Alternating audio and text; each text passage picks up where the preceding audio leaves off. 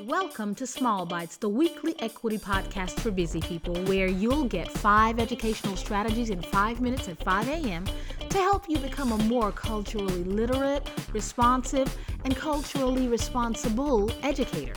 Join me also on Friday nights on YouTube or throughout the week at Hedreich or at Hedreich Nichols on Twitter, Instagram, and Facebook. See you Mondays at 5 a.m. I'd like to talk to you a little bit this week about belonging, beliefs, and belittling. Three real important words this week. On Wednesday, we inaugurated a new president. Many were joyous. There were memes and pearls and high fives and a lot of joy for many people. For many others, there were none of those things. There was grief, there was anger, there was bewilderment. A belief system may or may not be grounded in something you can put your hands on and touch. But I do know that it's no one's job to judge someone else's belief system. We can talk a little bit more about media literacy another time and bias.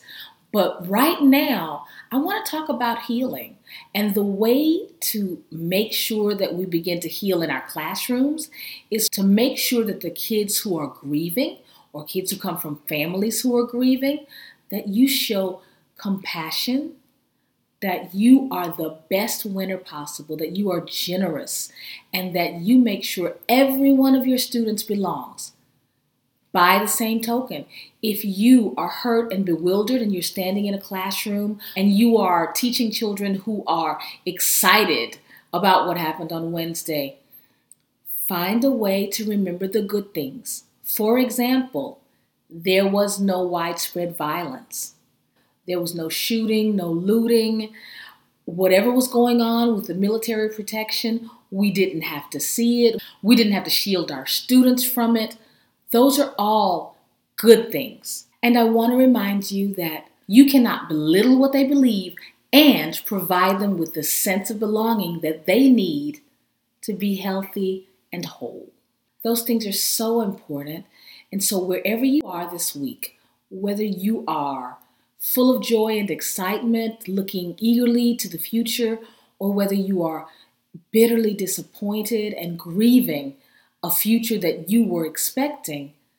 I'm just asking that you find a way to, in your classrooms, at least be generous enough to share in the joy of the other side a little teeny bit, or to remember to embrace those who are grieving with compassion. And now for your five small bite strategies.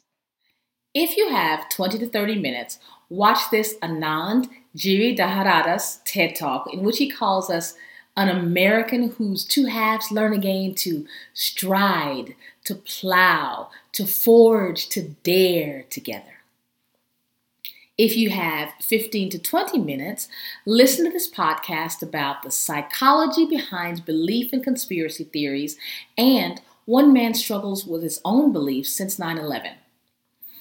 If you have 10 to 15 minutes, listen to this podcast about a boy whose family is being destroyed because of their divergent political beliefs, and then reflect on how you, as an educator, can help him or others like him.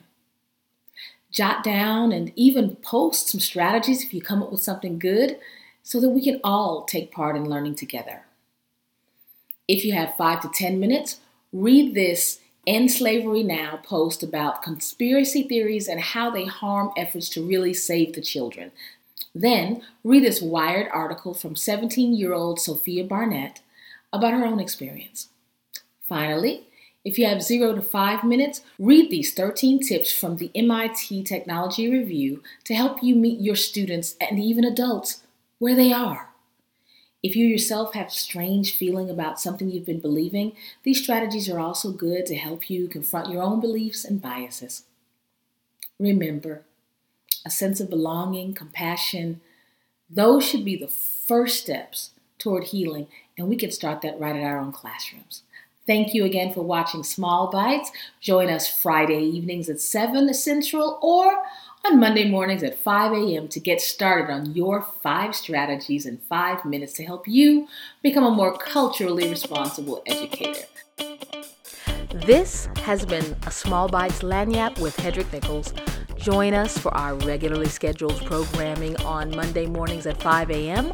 or Friday evenings on YouTube at 7 p.m., both Central.